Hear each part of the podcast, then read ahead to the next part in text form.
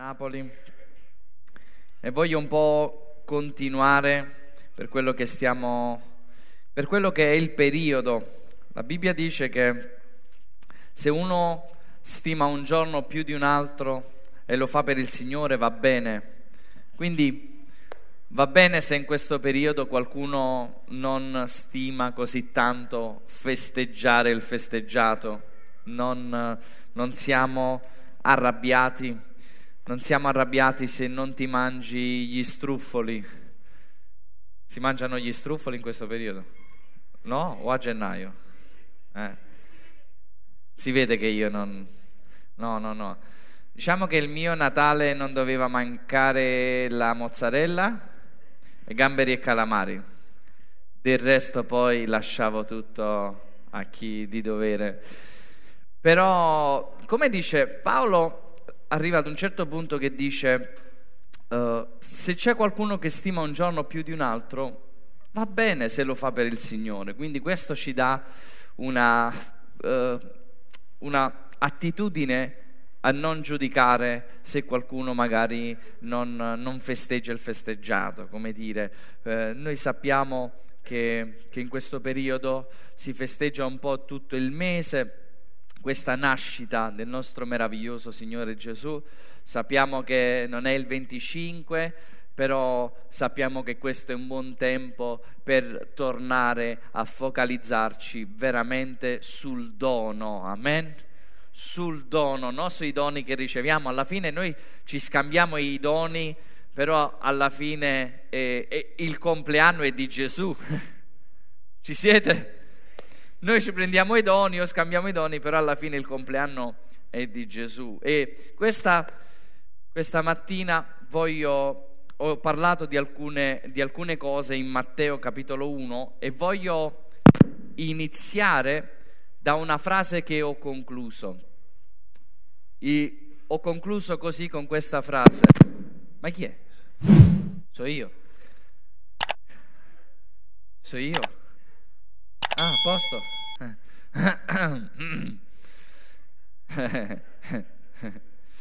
e ho concluso con questa frase. Nel principio Dio ha tanto amato il figlio che gli ha dato il mondo. Perché tutto il mondo che è stato creato è stato creato e gliel'ha dato al figlio, Adamo era il figlio e nel principio Dio ha creato il mondo, pensaci, il mondo è stato creato per te e per me. Pensaci le galassie, le stelle. Non basterebbe una vita per viaggiare in tutto quello che Dio ha creato. Ci sono dei posti dove per andarci ci vogliono 600 anni.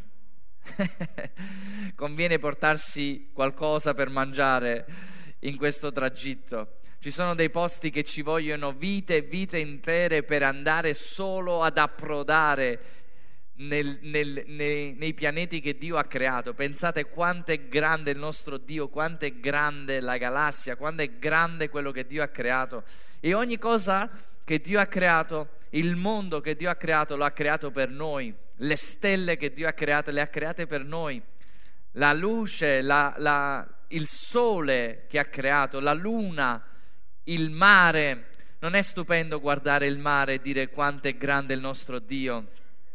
Io amo vedere uh, mio figlio quando si meraviglia di quello che per noi è diventato scontato, magari vedere il mare e avere gli occhi meravigliati, vedere il cielo, volare, vedere le nuvole e meravigliarsi di dire quanto è grande il nostro Dio, quante cose ha creato in questo mondo, vedere i fiori, vedere, vedere, vedere tutte le montagne, passare in mezzo alle montagne e vedere questa maestà che Dio ha creato. E quando vedo tutto questo non faccio altro che innamorarmi sempre di più del fatto che Dio ha creato tutto questo per noi, dove la Bibbia dice se l'ateo ha detto nel suo cuore che Dio non c'è, eppure il Vangelo è scritto nei cieli. Ui, ma so io. Ah, c'è l'effetto. Ah, quindi, touch. Quindi, quindi, dai, cerco di muovermi meno, cerco di muovermi meno, ok? Ok, questa... E Quindi tutto quello che Dio ha creato lo ha creato per noi e questo ci fa sempre di più innamorare di Dio. E dice la scrittura, l'ateo ha detto nel suo cuore che Dio non esiste, eppure deve, può guardare in cielo. È questo movimento che non va. Che dobbiamo fare? Che facciamo? Preparatemi un microfono.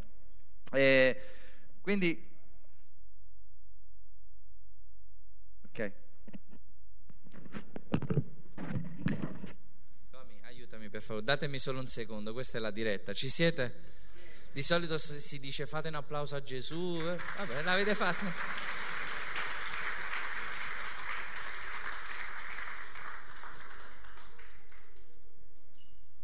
Ci sei?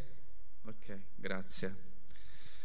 Quindi Dice la scrittura che l'ateo può guardare in cielo e vedere tutto quello che Dio ha fatto e, e, e, vedere la grandezza di Dio, poiché Dio ha tanto amato il figlio che gli ha dato il mondo. E la scrittura dice se lui ci ha dato questo, ci ha dato, è una benedizione per ognuno di noi poter camminare e godere di questo mondo, di godere di questa terra. Molti vogliono già andare in cielo con il Signore, è vero, in cielo con il Signore staremo molto, molto, molto bene, staremo meglio, però sicuramente se Dio ci ha creato in questo mondo, ci ha creato in questo tempo, un motivo ci sarà e in un modo o in un altro dobbiamo goderci la vita abbondante di Dio, perché Dio ci ha creato in questo mondo, Dio ci ha dato la terra.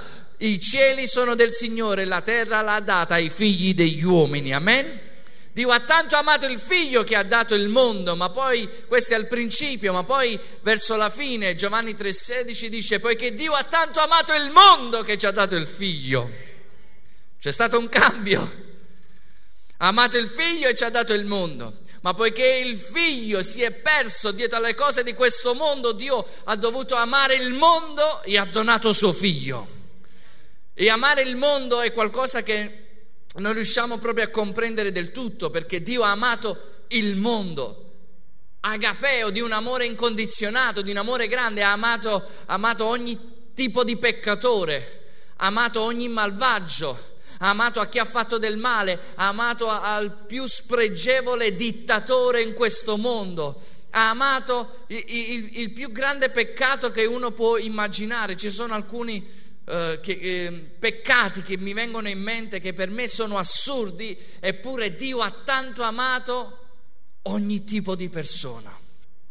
Ha amato il mondo, questo è il grande amore di Dio, questo è il dono del Natale per la nostra vita. Dio ha tanto amato il mondo che ci ha donato suo figlio. Perciò in questo anno, in questo fine anno, noi vogliamo dire a noi stessi la cosa più importante è conosciamo il dono che ci è stato donato, conosco di più il dono che mi è stato dato, conosco di più questo dono meraviglioso perché il dono che Dio mi ha dato, Gesù, vale più di qualsiasi altra cosa in questo mondo. E la scrittura dichiara che se lui mi ha dato Gesù, come non mi donerà tutte le altre cose? Ma non stiamo cercando più tutte le altre cose, perché quando abbiamo ricevuto Gesù abbiamo ricevuto il più grande dono che Dio poteva mai fare. E questa è una buona notizia. Il più grande dono, l'unigenito, dice la scrittura, figlio di Dio, l'unigenito. Perché unigenito? Perché non c'era nessuno che aveva il suo DNA. Il DNA di Dio era in uno, una sola persona ed era Gesù. E quell'unigenito figlio di Dio è stato dato per me e per te. E questa è una grande e una buona notizia. E noi ci dobbiamo chiedere in questo anno noi non, non, cerchiamo di predicare o insegnare di più alle persone a come fare chiesa, non cerchiamo di insegnare alle persone a come avere dei metodi, a come avere un tipo di organizzazione, poiché Dio ha tanto amato il mondo che non ha dato un'organizzazione, poiché Dio ha tanto amato il mondo che non ha dato dei precetti, dei principi, delle regole. Dio ha tanto amato il mondo che ha dato suo figlio affinché chiunque crede in lui non perisca ma abbia abbia vita eterna. Perciò ogni anno noi dobbiamo chiederci, ho conosciuto Gesù? E a chi invece già lo sta conoscendo dobbiamo chiederci, conosco di più Gesù nella mia vita? Apprezzo di più il dono? di Gesù nella mia vita, questo è quello che noi desideriamo e vogliamo vedere, voglio vedere velocemente eh, tre cose con voi per quanto riguarda il Natale. E la prima cosa la vediamo in Matteo 1, vedremo Matteo 1 e Matteo 2, i primi versetti, non leggeremo, ma vogliamo apprendere quello che è il Natale, la nascita di Gesù, cosa ci dice. E i primi versi non li leggeremo perché altrimenti vi annoierei, ma i primi versi di Matteo, Matteo mi piace, Matteo, Matteo parlava a... Matteo parlava, non sto dicendo Matteo, Matteo, Matteo, colui che scrive, mi piace, perché, vabbè, pure tu mi piaci, non è che sto dicendo... Mi piace perché lui parlava ai giudei, lui parlava agli ebrei e aveva un modo per scrivere. Invece Marco, Matteo va a parlare, va a parlare della nascita di Gesù Invece Marco non parla della nascita di Gesù, Marco è un tipo veloce, Marco è un tipo che io immagino a Marco che quando tu parlavi con Marco lui faceva così perché guardava l'orologio e voleva andare, era un tipo che si muoveva, andava al dunque, parlava della potenza, parlava continuamente, infatti è il libro più stretto perché Marco aveva poco tempo. E secondo me Marco non festeggiava il Natale, infatti lui non ha parlato della nascita di Gesù mentre Matteo doveva parlare ai giudei, agli ebrei. E quindi Matteo è meticoloso in alcune cose, ad esempio non cita mai il regno di Dio, ma lo chiama regno dei cieli perché il nome di Dio non si poteva nominare per gli ebrei. E quindi Matteo inizia con qualcosa che quando noi andiamo a leggere potrebbe annoiarci, che è la genealogia di Gesù. E ci ci fa vedere una cosa molto molto interessante perché ci sono uh, due libri che parlano della genealogia di Gesù, Luca, il buon dottore e Matteo, ma hanno una differenza, alcune differenze, ma una di queste differenze che voglio farvi notare è che Matteo parla e cita alcune donne nella genealogia di Gesù, mentre Luca non cita donne ma le omette, non mostra eh, la figura della donna nella genealogia di Gesù. E questo ci dice tanto, questo ci dice da tanto. E sapete per un ebreo dire Gesù da dove veniva e dire della nostra genealogia da dove veniamo per un ebreo era l'identità. Quindi quello che sarebbe stata la genealogia di Gesù sarebbe stata l'identità di Gesù e Matteo sembra che non ha paura di quello che i giudei possano pensare da dove viene Gesù e mentre Luca non cita una donna, Matteo ne cita ben cinque donne. Cinque che rappresenta la grazia, cinque che rappresenta la donna che non veniva messa, non veniva messa nelle genealogie. Sapete, vi do un segreto questa sera, che poi può essere per alcuni non è un segreto. Quando avete mai sentito quando Caino se n'è andato che fu scacciato con chi si è sposato? Oh, l'avete mai sentito? Pronto? Avete mai sentito quando Caino se n'è andato? Avete mai letto la Bibbia? che la scrittura dice Caino se n'è andato e si è sposato, no? E allora arriva la domanda, ecco chi si è sposato Caino? È, è, è, chiara la scrittura perché dice la scrittura che Adamo ed Eva ebbero figli e figlie, però non cita i nomi delle figlie, non venivano messi i nomi delle donne, infatti lo vediamo poi solo nel, nel in Giacobbe che la figlia si chiamava Diana, ma comunque questo è un altro discorso per dire che le donne non venivano citate Eppure Gesù nella sua genealogia parla di cinque donne che vengono citate e da lui Matteo sta presentando il Messia ai giudei e dice il Messia verrà dalla tribù di Giuda in pratica da Tamar che fu la moglie questa donna Tamar fu sposata con un uomo morì quell'uomo si prese il fratello morì anche il fratello al che il suocero gli disse eh, eh, eh c'è un altro figlio ma non te lo do. Tu ti ha fatto benedicere, bella mia. Così che Tamar si travestì da prostituta, stette con suo suocero ed ebbe un rapporto con suo suocero e rimase incinta di questo. Tamar nella genealogia di Gesù. Incredibile. E la scrittura dice che quando rimase incinta c'erano nel suo grembo due bambini. Il primo mette la mano fuori, immaginate la scena, il primo mette la mano fuori e chi sta prendendo il bambino gli mette un fiocco rosso alla mano. Ma poi dice la scrittura che viene tirato dietro e quello che stava dietro si fa spazio e esce lui. E questo bambino sarà chiamato Perez, che significa colui che si è fatto breccia. Sapete, ogni cosa è una figura di Cristo, perché il primo rappresenta sempre Adamo che è caduto, ma il secondo è celestiale e viene dal cielo e il secondo si sarebbe fatto strada nell'umanità, anche se l'umanità non avrebbe voluto, Gesù si sarebbe fatto strada, breccia per entrare, per venire a incontrare me e te. E diamogli la gloria, perché Dio si fa strada per benedire me e te. E continua con la genealogia di Gesù, poi c'è, c'è Rab, una prostituta, ancora. E Dio viene dalla discendenza, Gesù viene dalla discendenza di questa prostituta, Rab, vi ricordate le spie che vanno a Gerico e succede quel che succede, ma la sua casa viene salvata perché ha creduto nella rappresentazione del sangue del Messia e viene salvato lei e la sua casa e poi sarà lei la bisnonna di Davide.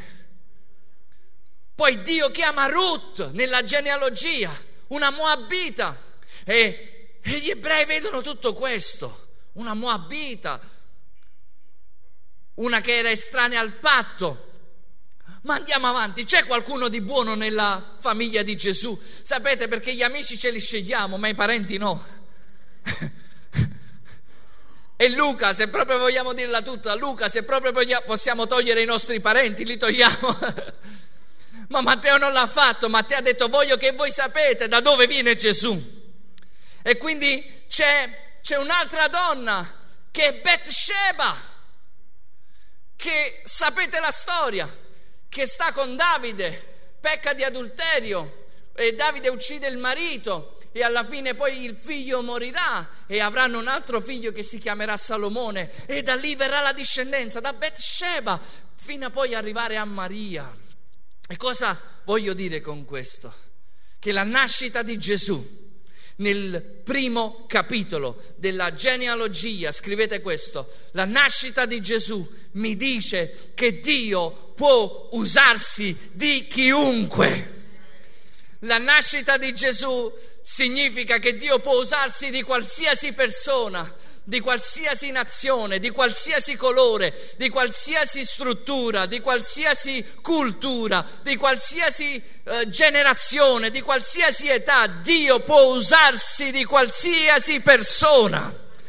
Questa è la grandezza della nascita di Gesù non è venuto in un'elite familiare, non è venuto in una famiglia di alto rango, Gesù è venuto in una genealogia, si è fatto strada attraverso peccatori, attraverso persone mancanti, attraverso persone che venivano meno, perché la gloria si potesse dare solo a Dio, perché Dio si fa strada in mezzo ai peccatori.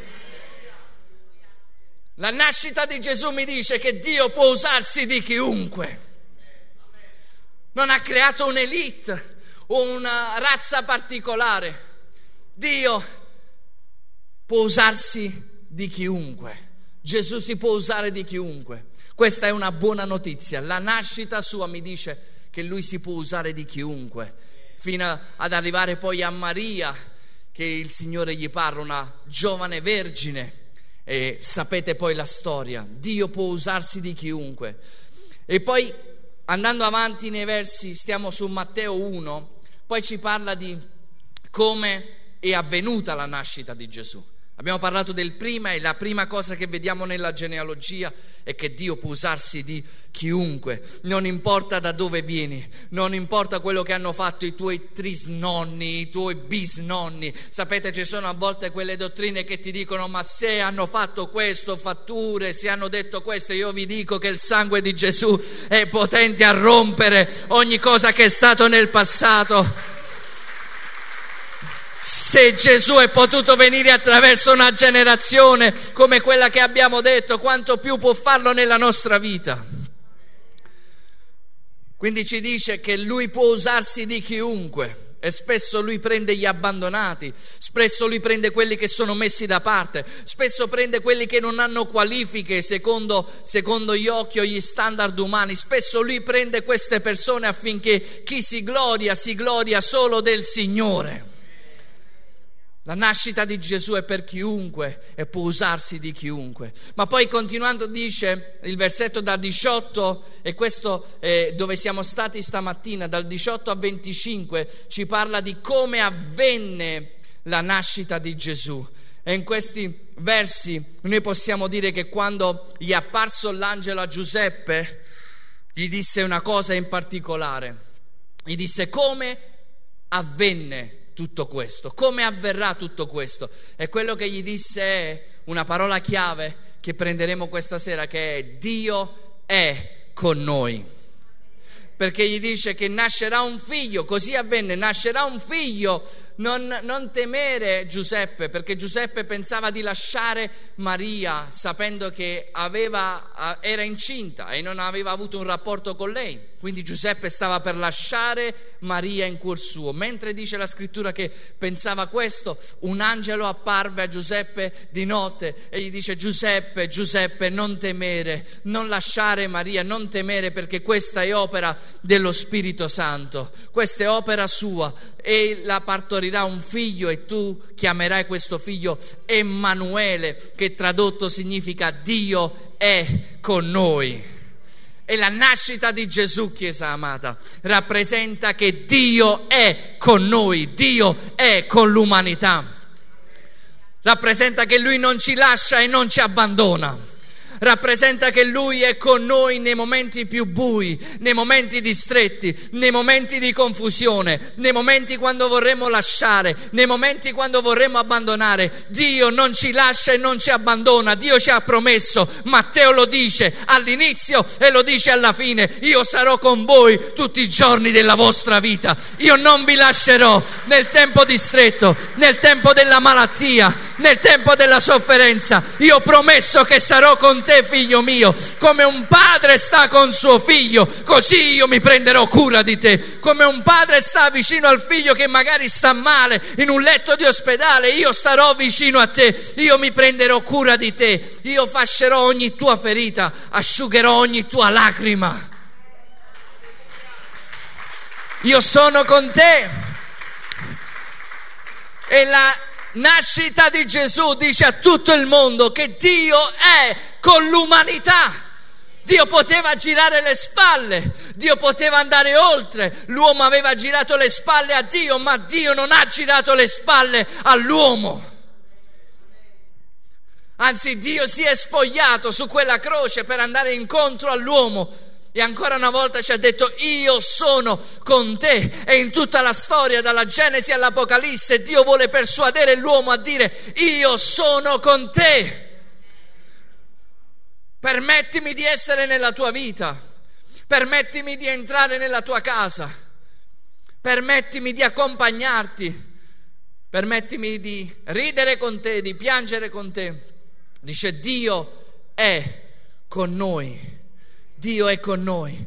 Ma sorge una domanda perché quando gli fu detto a, a Gedeone, Dio è con te, o guerriere forte e valoroso, sorge la domanda, ma se Dio è con me, perché mi succede tutto questo?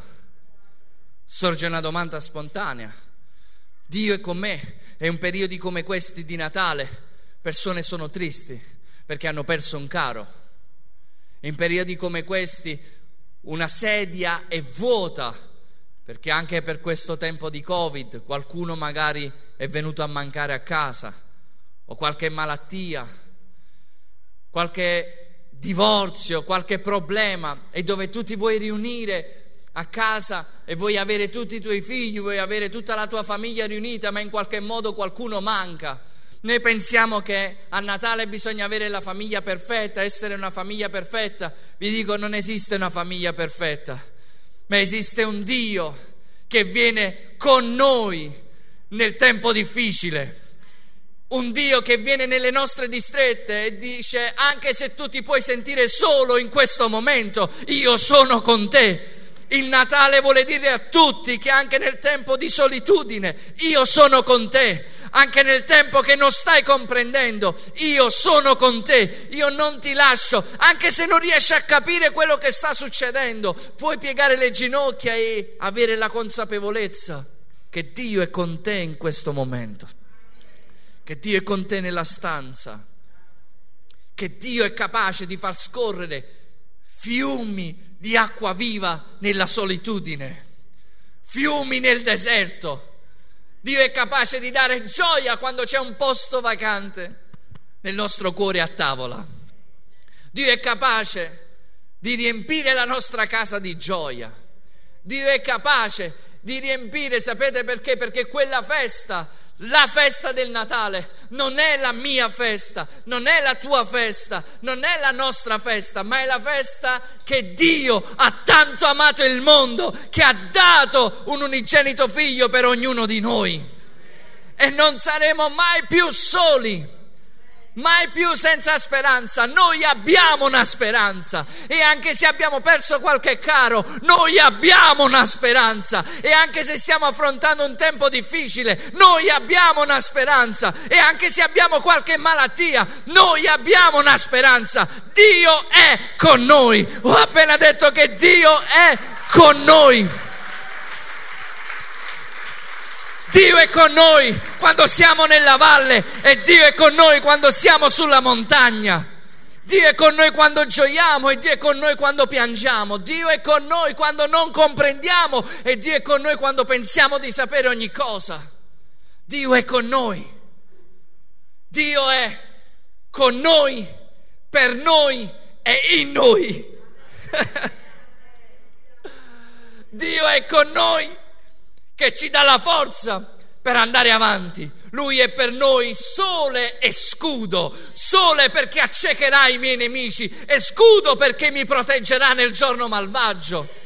Dio è per me perché significa che Lui va davanti a me e prepara l'opera e io cammino nelle opere precedentemente preparate da Lui. Lui è per me.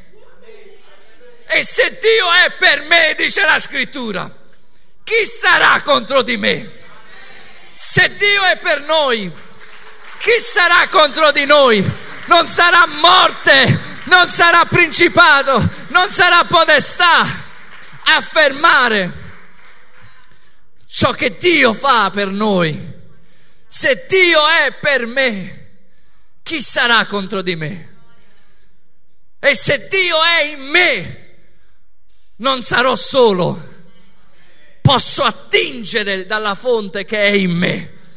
Non devo andare a Gerusalemme, non devo andare in un altro posto, non devo andare a Lourdes, non devo andare da niente di nessun posto, posso attingere dalla presenza di Dio che è dentro di me. Il Signore disse: Io non vi lascerò orfani, ma vi darò un nuovo, un altro consolatore, che egli sarà non solo con voi, ma sarà in voi. È lo spirito della verità che il mondo non può conoscere, ma voi lo conoscerete perché sarà dentro di voi. Lo Spirito è in noi, lo Spirito è con noi, per noi e in noi. Mai più solo. Posso piangere, ma non sono solo. Posso soffrire, ma non sono solo. Posso essere abbattuto, ma non sono finito. Perché la sua parola verrà e mi rialzerà ancora una volta. Mi rialzerà ancora una volta il suo spirito soffierà ancora una volta. Alleluia. Il Natale significa che Dio è con noi. Dio è con noi. Dio è con noi. Dio, tutto quello che dobbiamo avere in questo Natale non ti focalizzare se qualche sedia manca, piangi anche, ma poi sappi che in quella sedia Dio la riempie con la sua presenza. È la sua presenza. E quando festeggeremo il festeggiato, possiamo chiudere i nostri occhi e avere la consapevolezza che Dio è con noi, un potente rifugio, uno scudo, nostro Padre, nostra Madre, il Figlio, Dio è ogni cosa per noi. E quando l'angelo gli disse, quando l'angelo gli disse a Giuseppe che per opera dello Spirito Santo sarebbe avvenuto tutto questo, dice la scrittura che Giuseppe non toccò il grembo, non toccò Maria fino al tempo che era stabilito che Maria doveva partorire. E questo ci dà un buon principio, Chiesa. Questa mattina più, io ho speso più tempo su questo, ma voglio solo accennarlo. Questo è un buon motivo che quando Dio sta operando nella tua vita, quando Dio ti ha dato un dono nella tua vita, lascia che Dio lavori, non toccare, non mettere mano a quello che Dio sta facendo, perché voglio profetizzare su di te che il miracolo che tu magari stai pregando sta caricando nella tua vita. Non ci mettere ancora mano mano, non mettere la mano d'uomo, non cercare di aiutare tu quello che Dio sta facendo. Si deve sapere che non è opera d'uomo, ma si deve sapere che è opera di Dio. Si deve sapere che non è stata un'opera d'uomo, ma si deve sapere che Dio sta caricando qualcosa nella tua vita. Perciò Dio dice a Giuseppe, Giuseppe, non toccare, non mettere mano, non stare insieme fin quando io sto operando, non mettere le tue mani dove io sto operando, fai fare a me Dio. Caricamento, caricamento, caricamento.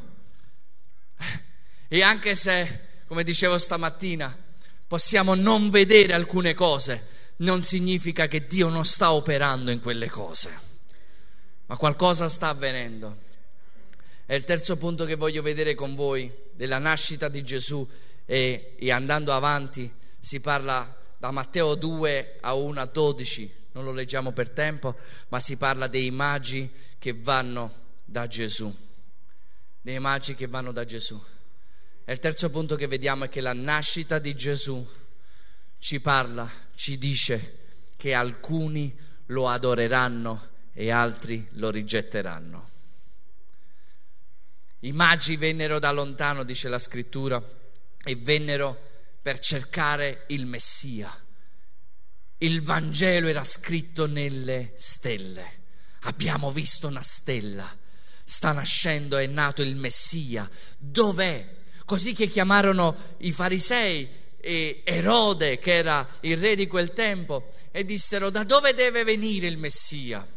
Il Messia verrà da Betlemme. E quindi loro dissero, ok, andremo allora a Betlemme. E Erode gli disse, ah, va, andate e poi tornate da me e ditemi una volta che l'avete trovato perché voglio venire ad adorarlo anch'io. E la scrittura dice che quando seppero della notizia che il Messia era nato, un tumulto avvenne nel paese. Si scombussolò il paese mentre alcuni venivano per adorarlo, qualcun altro era minacciato della sua venuta. Erode era minacciato della sua venuta. La nascita di Gesù ci dice che ogni tavola qualcuno magari lo adora e qualcuno invece lo rigetta. Io non sono venuto per mettere pace, ma divisione. Non è una cosa che vogliamo fare noi, vogliamo essere uniti con tutti, ma la storia ci insegna, la vita ci insegna che a Gesù o lo adori o lo rigetti. E quando è venuta questa notizia, Erode pensava che Gesù era una minaccia per la sua vita. Io mi chiedo a volte quante persone pensano che Gesù sia una minaccia per la loro vita, pensano che Gesù vuole togliere la loro vita, senza sapere che Gesù è la vita abbondante. Il diavolo è venuto per ammazzare, uccidere e distruggere, ma dice Gesù, io sono venuto affinché abbiate vita e l'abbiate in abbondanza.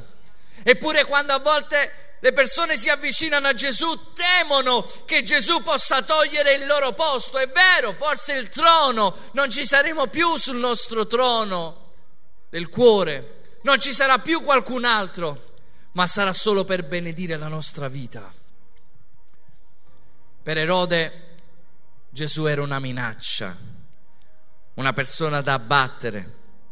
Per Erode Gesù non era una benedizione. Per Erode Gesù non era la salvezza. Per Erode Gesù era una persona da uccidere. E questo è, è il sentimento del nemico, del diavolo verso il figlio di Dio, che dice la scrittura che lui stesso ha dato la sua vita. Ascoltatemi. Adesso arriva la parte saliente. Ci siete?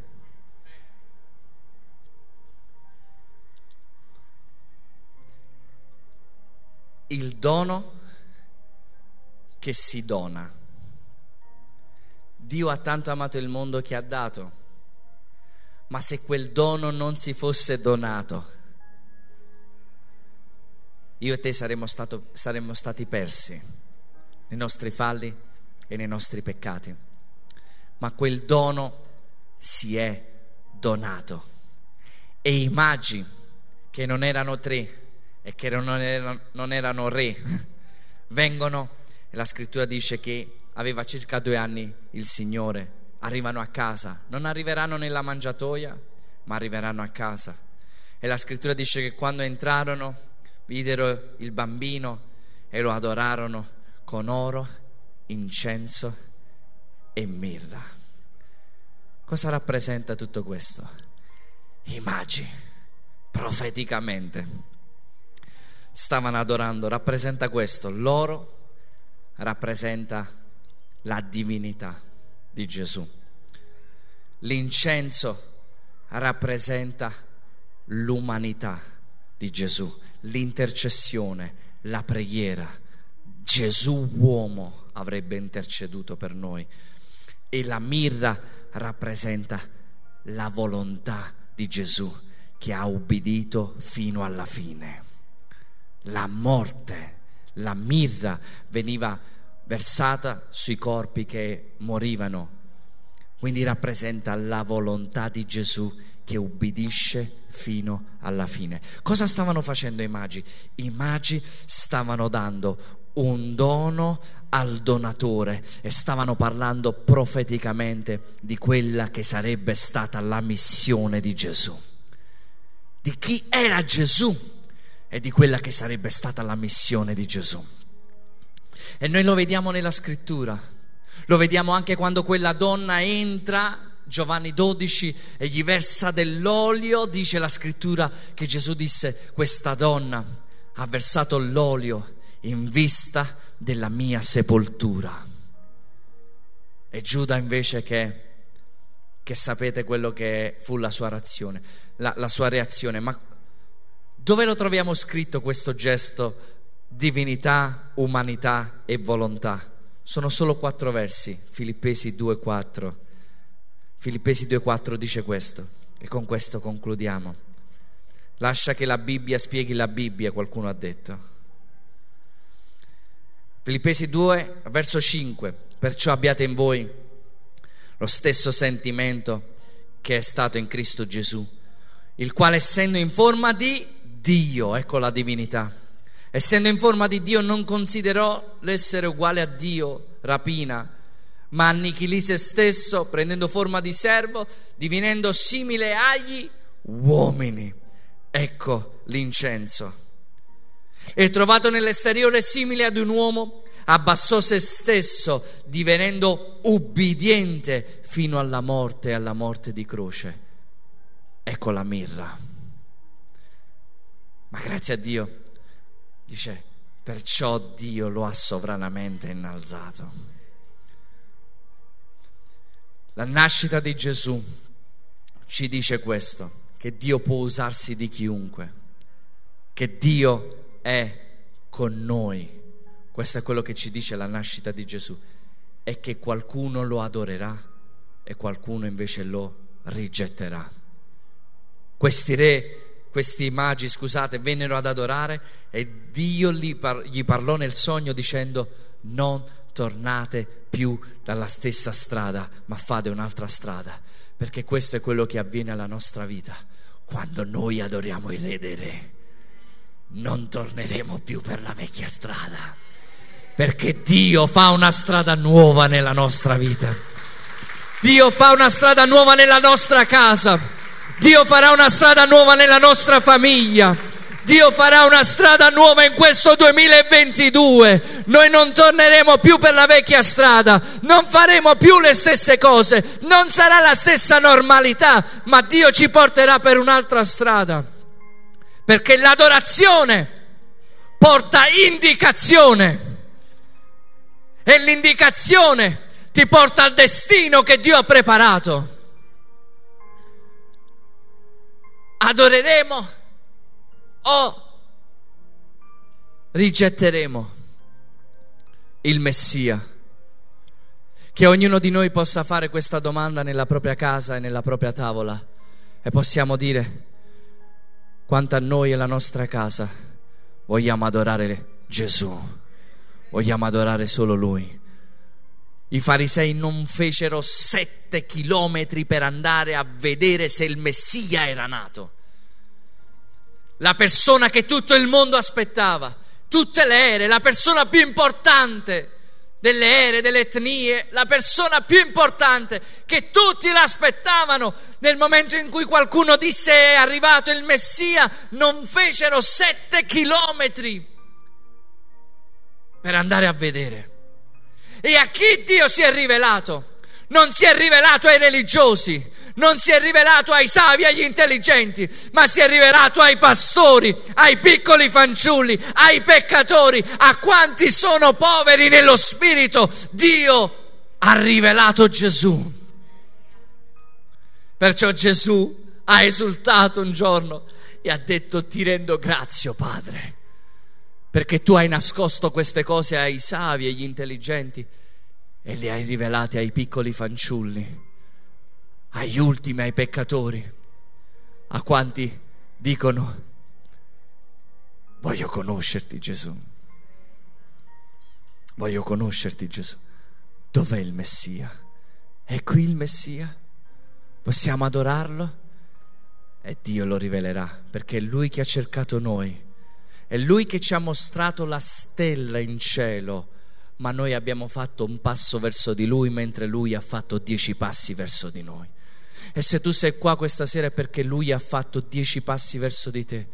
Perciò voglio chiederti, vuoi fare un passo verso di Lui questa sera? Alziamoci all'impiedi, chiudiamo i nostri occhi.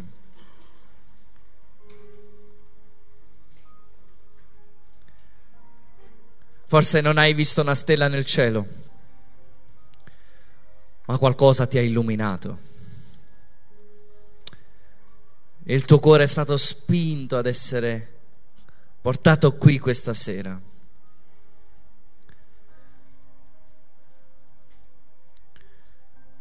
E il Signore ci sta dicendo,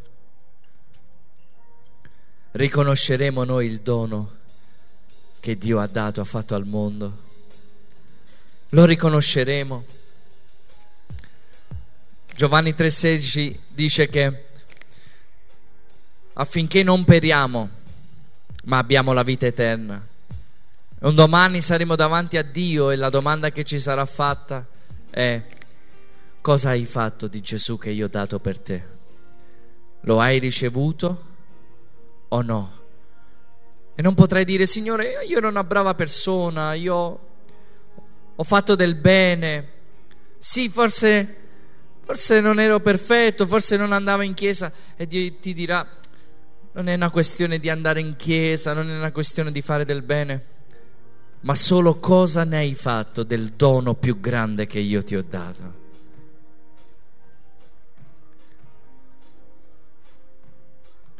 Spirito Santo, aiutaci questa sera a conoscere il più grande dono, a conoscere Gesù Noi non vogliamo essere come i farisei, non vogliamo essere come Erode, ma vogliamo venire e adorare, venire e adorare, adorare, perché un bambino è nato, un figlio ci è stato dato e sulle sue spalle riposerà l'impero. Egli sarà chiamato Padre Eterno, Dio ammirabile, consigliere Grazie Spirito Santo di questo dono meraviglioso. Ti adoriamo. Adoriamolo. Grazie. Ci